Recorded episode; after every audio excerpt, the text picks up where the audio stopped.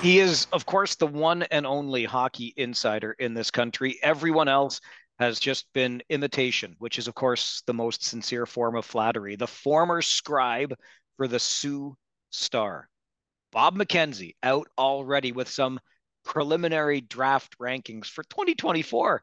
Bobby Mack, Bobby Margarita. It's like nine months away, but this is why we love the game at this level.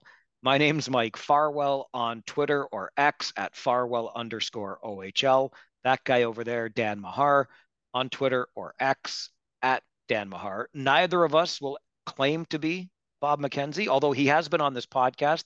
If you missed the episode, go back and listen to it. Awesome stuff.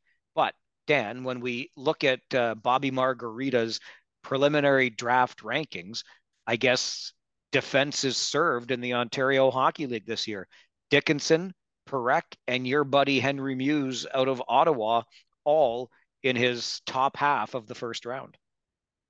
Yeah, like so the reason we go to Bob's list, as you noted, was he's got the best track record in the business for for nailing these things. He talks to a lot of people, and they're amalgamation of these opinions from trusted scouts he has, and it usually parlays into what we see at the draft. So yeah, Bob lit, released only his top 16s the top half of the first round. So these are the elite, the elite of the class of 2024. So just 16 players across the globe, the best ones he he has ranked. Three of them defensemen from the OHL, which would kind of we teased earlier when we looked at the the under 18 tournament and and who was coming up. It was going to be a banner year for the OHL, especially on defense. And yeah, he has he has Sam Dickinson in at five, Zayne Parekh at 14 currently and of course Mews at 16. And he did throw out, I believe, four or five honorable mentions, and he had a forward in there. He had Beckett Sennecke of Oshawa in one of his honorable mentions, suggesting he would be a, a surefire first rounder at this point. But just a, a pretty incredible thing to see three defensemen from the OHL in the top half of the first round on the very preliminary rankings speaking of teasing things, this would be a good opportunity for us to remind you that when we get into regular season form here, our weekly Tuesday episodes will include our prospect of the week. So the draft eligible player, NHL draft eligible, that is, of course, player that Dan and I think had the best week for whatever reason. And then you can email us OHL podcast at Rogers.com and tell us how dumb we are, how far off the mark we were, whatever the case may be. But in all honesty, Dan, that's what makes watching the game at this level so much fun. So Bob comes out with his preliminary rankings of the top 16 before the OHL or the CHL season even starts. Obviously, the European players we won't be able to keep our eyes on, but certainly here in North America and in rinks around the Ontario Hockey League, we have those three plus maybe the honorable mention to keep our eyes on. We can track the progress, see what we see in these players, see where they go in the draft next June. And then, of course, the most fun I've always had is is watching them in the pros once they turn pro. It's the game that I think everybody loves to play at this level. Is he going to make it and where will he be drafted? Yeah, and, and we all know we should just preface this right up front that the list change a phenomenal amount from right now to when the draft actually occurs. And you can go over any draft over the past 20 years and you can see what the preliminary preseason rankings look like versus the final. There are players that weren't even listed for the draft, weren't even ranked for the draft, that end up going first round. Um, there's a whole whack of uh, Russian players right now currently making an ascent up the early season polls. So a lot's going to change. That's not to say it's a massive disappointment if these three OHL defensemen don't go in the top half of the first round, but quite an honor. And and I, I was really happy to see uh, Bob's list had Dickinson at five. I, I had read an amalgamated list that took several scouting services and, and amalgamated their rankings and averaged them out and created a combined one. And it had Dickinson at 16. I kind of chuckled because I said there's I, I would put my reputation on Dickinson not being available at 16, Mike. Yeah, he's got top 10 talent for sure, and a lot of other pedigree that would suggest he won't be around at 16. It reminds me a little bit, though, I mean, weren't we about a year ago, and it was just a completely different year, but a lot of talk about another defenseman in the Western Conference of the Ontario Hockey League being not just a surefire first rounder, but maybe even a top 10 pick in Cam Allen. And we all know what can happen over the course of a 68 game season. Yeah, that's a great example, Mike. It was in the back of my head as I was just speaking about that because we can see it go very much the other way. And not to pick on Cam Allen, a lot of things kind of went off the rails for him last year and continue to for him this year with an injury. It's going to keep him out for a while. But that can happen because I, I, look at Cam Allen's year, and you're right. Preliminary rankings had him top 10. Mike, I saw a lot right around 10, 9, 10, 11 in that range. And it was almost a surefire first round pick, probably top half of the first round pick several suggesting he might be the first D off the board after captaining the under 17 team for Canada, looking physical, aggressive, had a good point shot, worked the power play, had a great uh, rookie year for Guelph. So you look at what went wrong. Well, sometimes it's not even what went wrong so much as what went right for a bunch of other guys. And these guys have these meteoric rises. You look at a guy like Jake Sanderson playing for the Ottawa Senators right now. He wasn't even on the radar going into his draft year very much. He was well down the list and then just leapt up to top five pick in the in the NHL draft in the course of basically two brilliant months he had in the NCAA. So all to say that I'm expecting a lot will change, Mike, but it's it's fun for us because we're going to get to see players like Parekh, who had that brilliant 21 goal season last year, uh, Henry Mews getting the nod as a 16th overall pick. Now there's pressure on them. Who will step up? Who will kind of bow to that pressure? So, and there's a bunch of other guys in the OHL radar this year, Mike, that could uh, sniff around the top round as well. So it makes it fun for us to watch. You know, you consider those three guys that are getting the press right now. Dickinson, hard to argue how well coached he is in London. In fact, impossible to argue, not to mention on a good hockey team. Parekh, after a terrific year last year, as you already mentioned, is going to be on the Memorial Cup host, Saginaw Spirit. All kinds of opportunity for him to blossom. And then, can you really think of a, a better coach with a better defensive mind in the Ontario Hockey League? Maybe Stan Butler in Erie, but Dave Cameron right now in Ottawa coaching Henry Mews. I, I think those are three guys that will help keep these young players on track. I didn't mention Chris Lazary's name, sorry, in Saginaw, but talked about the team that Parekh is playing for. I, I, think there is every reason to believe that these guys will stay on the path that they're projected to be on. Well, yeah, and one of the things I look for, Mike, is that development, that growth. You look at players that they all have holes. 17 year old hockey players all have weaknesses and things to work on. So you look at those things and who really improves them dramatically. And you look at three three defensemen we talked about. So Dickinson's kind of a, a well-rounded package, which is why he's got the ranking he has. But if anything, I think some of the scouts are asking, you know, what is the offensive ceiling? So what's Dale Hunter going to coax out of him this year? And I have no doubt, based on track record, that Hunter will get a fair bit out of him offensively. Uh, then you look at Parekh and Mews. The question is, can they defend? So you look at those two coaches that have an awful lot of tools to work with there. And are these guys going to prove this year with heavier minutes against heavier competition? Can they defend at the level to justify a top half of the first round pick in the NHL? And I mean, I I, I believe those guys can. They've got all the tools to do it. It's just it it, it puts an awful lot of pressure on these kids, Mike. If you're an Ontario Hockey League fan, I think you might want to grow accustomed to watching the players on the blue line this season. Because even when we go beyond Dickinson, Parekh, and Mews, who are getting all the press, I look at some of the other draft eligibles, and there are defensemen popping out at me again. Jakub Chromiak, Anthony Cristoforo, Ben Danford, Frankie Marrelli, a teammate of Mews in Ottawa it might well be the year of the D, which is something that you coined back in the summer, Dan, or I might have given it the name, but you were talking about defense not resting in the Ontario Hockey League this season. Well, yeah, and we saw Marrelli and Danford both playing as well on that U18 team, which just had a phenomenal tournament, but it was basically an all OHLD, and those guys are getting kind of just in that honorable mention category right now for potentially second, maybe third round for in some cases if you're getting a, a, a, Ben Danford or a Frankie Marrelli down there, I think you're laughing. So I, I don't expect any of those guys to last that long. I think as the year goes on and these guys, particularly Marrelli, you look how much ice time he's going to get in Ottawa this year uh, alongside Mews running that, that power play. And I think you're going to see some of those guys just have a, a rapid ascent up those rankings. Speaking of U18s, which you made reference to a couple of times, Cole Beaudoin was a guy that you noticed at the U18s this summer. We talked about him on one of our pop up podcasts through the summer months. And he's a guy that I'm really interested in watching with the Barrie Colts this year, seeing what he can do, taking that next step this season. And I promise you, I had not seen Bobby Mack's honorable mentions. I'm so glad, and I'm maybe I'm on the same page as Bob McKenzie in this regard. Beckett Sennecke is another guy, obviously with the Oshawa Generals, that I'm really curious about this season. Love the size, love the hands. I I think this is a guy that uh, has a lot of first round potential depending on how the season goes for him. He's in a good environment there, again under a good coach and Derek Laxdal. Beaudoin and Sennecke forwards are guys that I'm really interested in watching this year.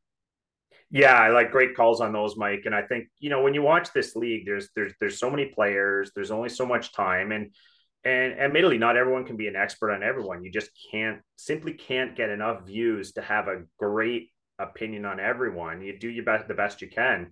And I'll admit, Cole Beaudoin is a, a, kid I didn't know enough about until I watched that tournament. I was just wowed. I I remember five or six times in the first game, just saying, oh, "Who's this kid? Why don't I? Why why did I not know as much about him last year as I should have?" Uh, he just left off the page to me, Mike, with the the pro game, the all around game, and I, and you're seeing his name already creeping up those lists based on that. So again, that's another name I'm really looking forward to seeing this year. All right, let's talk about another curious case. Uh, not so much in the Ontario Hockey League anymore, but just very recently. Last week, we talked about the curious case of Jordan Ertl, whose rights were essentially sent to Guelph. A package was determined in advance in case Guelph decided that he wanted to keep him. They'd send a predetermined package back to Oshawa. As it turns out, Jordan Ertl is going to play with the Elmira Sugar Kings this season a great organization in the Greater Ontario Junior Hockey League, the Junior B Loop. This time we look at a player that was in the Ontario Hockey League last year, and by all accounts, is not going to be in the Ontario Hockey League again this year, but maybe should be. And what makes the case of Filip Mesar even more interesting to me, Dan, is last year, this was a guy that the Rangers, Kitchener Rangers, you could argue took a bit of a flyer on, assuming that he would come, or if he came, that he would be a, a key piece of the puzzle. He didn't come right away, but eventually he did. And because there was that delay, I remember Jeff Marek was the first one to report it. And even after he reported it, there were some skeptics that said, no, it, it's not happening. Eventually, obviously, we know he shows up in Kitchener, had a hell of a debut. I think it was a four point first game, if I'm not mistaken.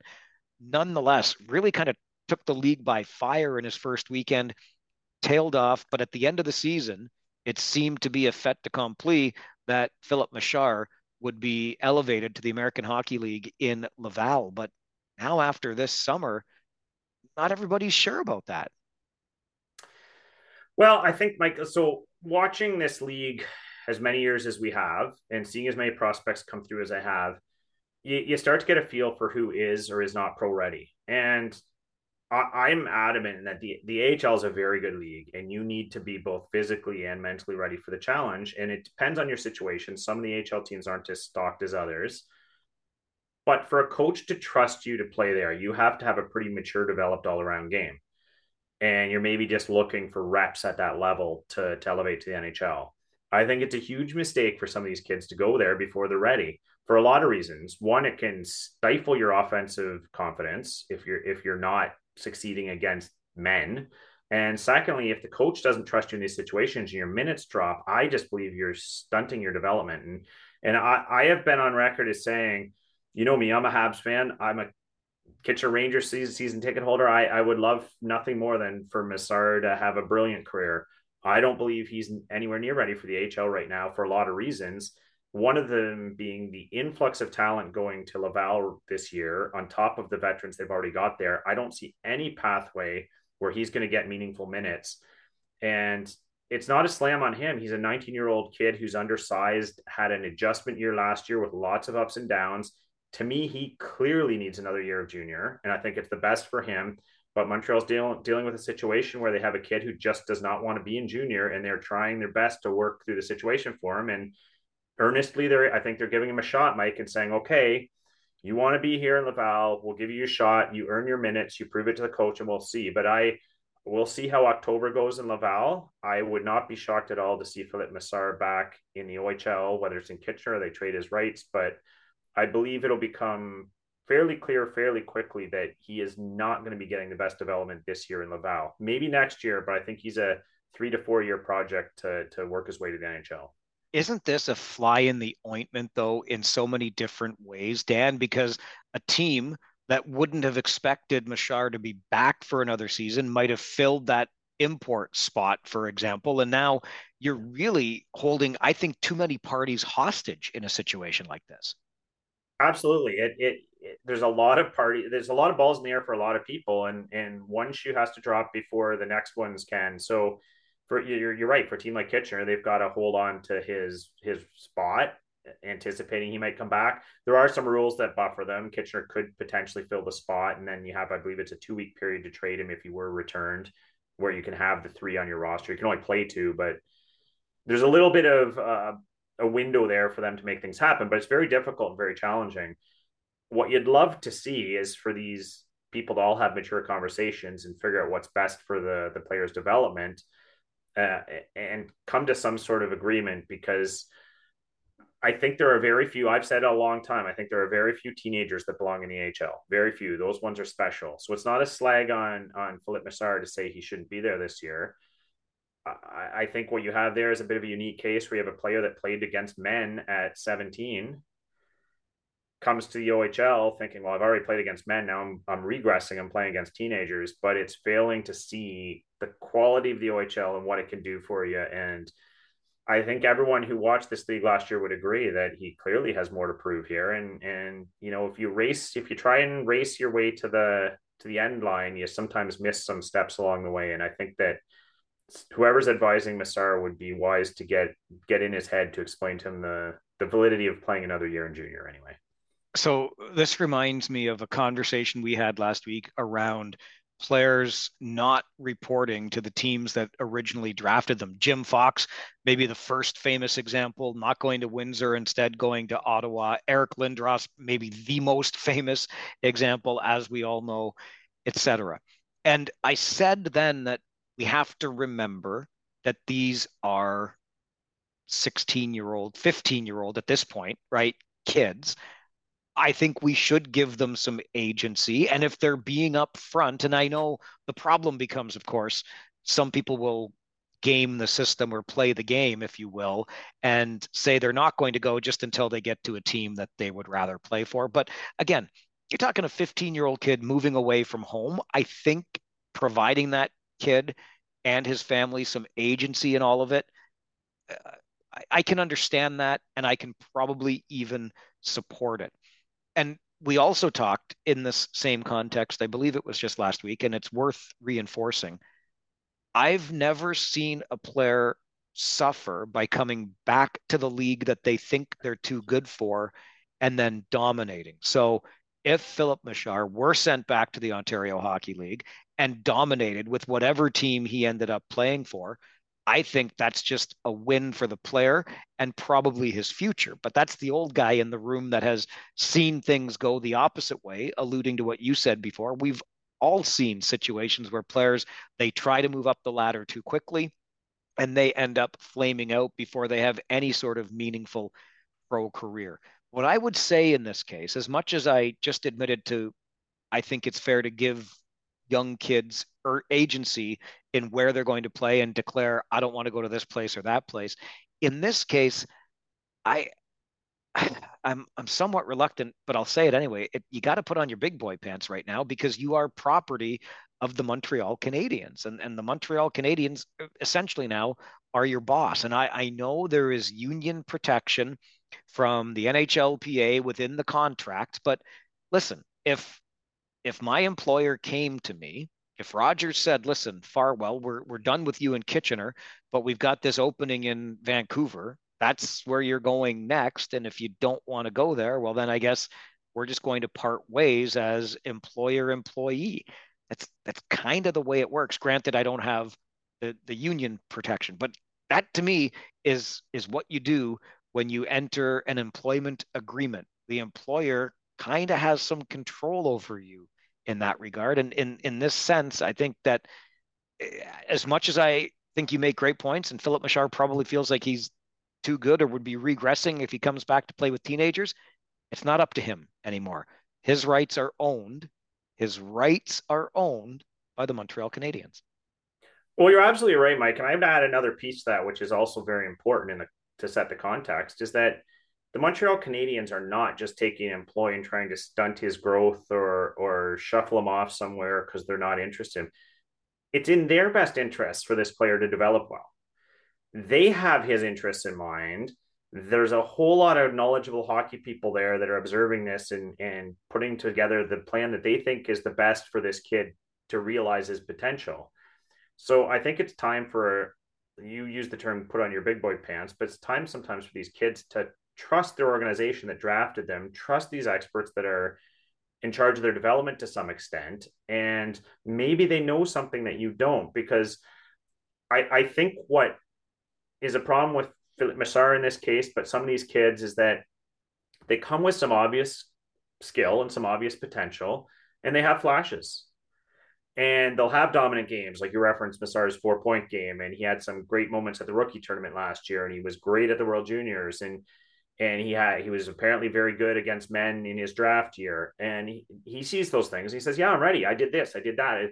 But they fail to understand that what's important are the the we always talk about the cliche the details and the little things and the consistency. And it's those things that the NHL team is interested in player building.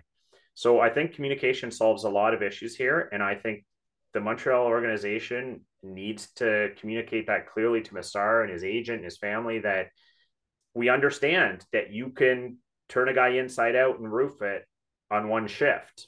But we need you to be a responsible, trustworthy player in all these situations, the entire game, recognize all these different reads, these different combinations, all these tendencies you have that are bad habits. We need you to work those out of your game. And the only way to do that is lots of reps at a lower level when you have time and space to figure it out. So I think it's helping that player understand that, you know, quite frankly, you're not quite as finished a product as you think you are. You're not quite as good as you think you are. And that's a tough conversation to have, but it's in the best interest of the kid, just like a parent would have with a child. Tough conversations, but the outcome is what you're interested in. And if you let the kid dictate his own outcome, odds are it's not going to go as well as if he were to listen to those around him. What is it they say? Youth is wasted on the young. And hmm. granted, we've seen teams make poor decisions before, absolutely, when it comes to managing their assets. But by and large, there's way too much at stake for the parent organization here, in this case, the Montreal Canadiens, to screw it up. And yeah, when you're that 19 year old, it's so hard to see it from the perspective of like, a guy in his 50s like me or much younger even like you dan but you just you don't see that big picture when you're 19 and you're thinking of your pro hockey career. Oh for sure. Yeah it's uh and maybe the conversation they have is is an unspoken one where they let the kid play in laval for a while and see yeah this isn't quite going as i expected you know the and a kid at that age with you know let's face it no one's as mature as as they're going to be when they're 17 or 18 years old or 19 years old so, with that being said, their reaction could be blame the coach. He's not giving me the opportunities. He's not giving me power play time. Or his his reaction could be, I'm not getting the opportunities here. Maybe I should go where I am going to get the opportunities, where the team wanted me to go. Maybe they're on to something here. And the question will be, in Filip Mesar's case, is which reaction does he have?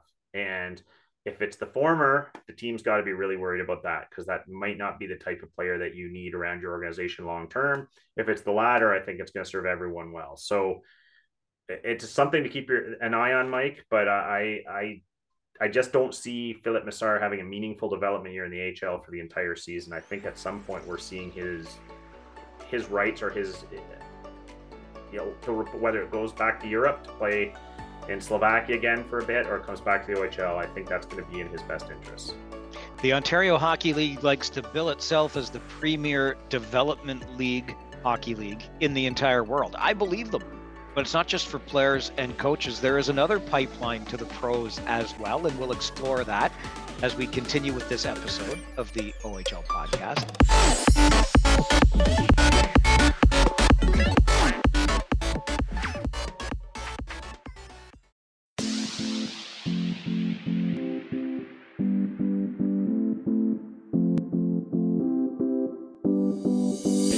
Guess in this case, Dan, I could look back to what we talked about on a recent episode with it's no longer a standard player agreement, right? It's a development and scholarship package, kind of a shot at the NCAA. Hey, we're over here, we're giving scholarships too, and we remain the premier destination for hockey development in the entire world. So you've got that part of it. And my advice to anyone taking this particular path to the pros is just don't be a Tim Peel. Everything will be fine. I can't disagree there, Mike. I can't disagree there. Tim Tim Peel was never my favorite, uh, not the most professional referee, but Dan Kelly finds himself, though, uh, amongst the full time NHL officials, obviously a former OHLer and captain with the Kitchener Rangers. Well, Dan Kelly, right off, right off the bat, one of my favorite OHL players of the last several years. Just uh, kind of an under the radar name to a lot of people who weren't around at that era. The name might not leap off the page, but just a phenomenal all around player. Uh, one of those guys that was just so steady and reliable. I don't know that I've ever seen a blue liner better at keeping the puck in at the blue line. Like the little things that were so good and just a phenomenal skater, had toughness, like uh, phenomenal player, which is kind of uh, probably one of the things that IQ, that ability that led him to be actually a good official. Um, you need those kind of traits to to morph into that game. So so it's nice to see Dan Kelly make that transition to NHL linesman it's one of those things where I mean, we talk about it quite a bit. The hockey world is a pretty small world. For example, on my radio broadcasts this coming season, I'm going to be working with a guy I got to know when he was a coach in this league. He's now joining the broadcast side. And just imagine what it's going to be like for that coach coming back into the league, visiting buildings he used to coach in, seeing players and scouts and in their different roles today, other coaches, etc. Paul Fixter is the person that I'm talking about joining our broadcasts on City News 570. But I used to I used to tease Joel Washkurak so much.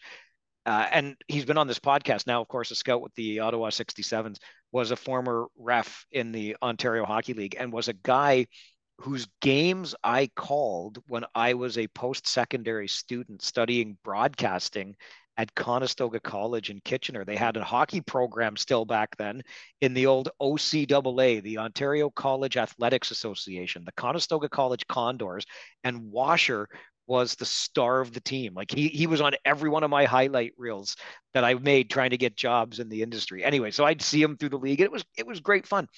And you look at guys today who once played in the league, and I'm talking major junior now, and are back as officials in that league. And sometimes, in the case of Dan Kelly, who was drafted by the New Jersey Devils, but it wasn't going to work out for him hockey wise. And somewhere along along the lines, somebody said, "Hey, you can skate decently well here. Have you ever thought of being an official?" And the next thing you know, you're on the pipeline to the pros by going the officials route, as you said. Now, a full time NHL linesman. I remember running into Dan at an arena. This goes back a few years and it was late. We were coming back from a road trip and he was in the arena for whatever reason, but it, you know, stop, catch up. And listen, it's not, it's not necessarily a glamorous life. It's not an easy life. He says he spends more time in hotel beds than his own, but you make decent money at it you're still in the game that you love. You're just on a different side of it. And dare I say, you can hang around a whole heck of a lot longer as a liney than you can as a defenseman going after pucks in the corner. Yeah, imagine that. Eh? You, you get all the excitement of the NHL and just fewer punches to the head, hopefully. But yeah, it, it shows that when you come up through hockey, there are lots of career pathways that you can choose if the playing portion of it doesn't doesn't come to fruition. And this is this is case in point. We see so many guys who end up in the coaching ranks. Tons of them end up in the scouting ranks. And these others who are obviously pursuing things through the officiating ranks. The one thing i will add to this is if we want to continue seeing former players or frankly anybody pursue a path to the pros as an official we had really best learned to dial it back about 30 or 40% on our enthusiasm for booing them. Look, I'm I'm all for the occasional ref you suck chant when it's really warranted, but some kids and and we've talked about this before Dan have started to abandon the officials path way early, like not even 20 years old yet, because they're out doing junior B, junior C, uh, MD, AAA, like you name it, games with with kids, not even in major junior, and they're getting abused. And I use that word deliberately, abused by fans, aka parents, and it's just not worth it to these kids. If we don't start treating them better at those levels, we're not going to have any Dan Kellys or anybody else coming up through the ranks. it's still sickening that anyone thinks it's okay to level that kind of abuse at an official of any sport. And I've heard of some tournaments now. Some of my colleagues in the coaching ranks have been to tournaments where if the parents are getting on the referees, the coach gets kicked out. And that's just the policy now. And, and some of the coaches said, well, why why do I get kicked out? Because they're yelling, and the, the policy states that well, if your parents can't behave, then you need to go over there and control them. So it's kind of a, a, a sad statement that this kind of thing needs to happen, but it, it actually kind of ties full circle. You're absolutely right. We want to develop these these officials, and it's a great opportunity for kids to get to get their work experience as an official and stay in the game. Uh, but just to tie it full circle to the Dan Kelly thing, and I know there's some people probably watch this podcast that say Dan Kelly, isn't that the guy that manhandled Michael Bunting and and a lot of Leaf fans in in Ontario that were just livid at Dan Kelly? Oh, this guy can't shouldn't be in the game. Some of the vitriol I saw online over that incident, and quite frankly, I mean, you know that Dan Kelly, you know him personally from some of the work he's done for you on, on your CF efforts and whatnot. Uh, just a terrific guy, and frankly, doing his job that night. You have a uh, let's just call it what it is. You have a pesky, petulant player who was trying to re-engage in a scrum multiple times. It's not an easy gig being a lineman, linesman trying to separate these. He's got multiple fires going on. He's trying to put them out one by one. Guy coming back into the fray, and he wrestles him off the ice, doing his job, and of course is subject to just endless harassment online. It's still going on whenever that name comes up. The fact that he was named a full-time linesman this week stoked some of those reactions from Toronto fans. And it, it's it's sad, Mike. I think people need to be able to separate themselves, uh, sort of understand perspective here. Minor things in a hockey game should not define a, a human being, and particularly an official. They've all got the right intentions. They're all trying to do the job to the best of their ability and training. Let's give them a chance, and and just this instinct to to malign refs at every turn. I just I just don't understand it because we need more good people doing it, uh, just like Dan Kelly is now. Yeah, it's really well said and a great point made. And everybody remembers the bunting manhandling. I think Michael Bunting got over it. You know what occurs to me? You know what else is tough, Dan? Podcasting. That's what else is tough because we're about to put our own feet to the fire as we look ahead to next week's episodes when we will offer up our previews of both the East and West conferences in the OHL. And by previews, I mean we will project for you and predict for you which teams will be the top teams in each of those conferences, each of those divisions, et cetera. And I'm thinking back on last season and well after the trade deadline and as the playoffs began, and even as the playoffs wore on, we could boldly stick our necks out but we didn't have to stick them out very far because there were fewer teams left, right? And I was hell bent. It's going to be Sarnia and North Bay in the final. And what did we get? We got London and Peterborough. So that's what we're going to be into. Are your feet even colder now for next week? Uh, I know. I'm all I'm going to do, Mike, is tell all our listeners who not to bet on because that's what I'm good at with my prognostications. Like that guy said it. Okay, I'm going to just do the exact opposite. It's going to be like the George Costanza thing here. Like take my list and just flip it. That'll do the opposite. Absolutely. Yeah. If you've got any predictions you want to share before we get to ours next week, you know how to reach us. OHL podcast at Rogers.com. Please give the podcast a like, subscribe to it, tell a friend. You can get it everywhere you get your podcasts. We're on YouTube too. You probably know that because you're here right now. He's Dan Mahar. Find him on X or Twitter at Dan Mahar. My name's Mike Farwell at Farwell underscore OHL. Thanks again for joining us. Your predictions come up next week on the OHL podcast.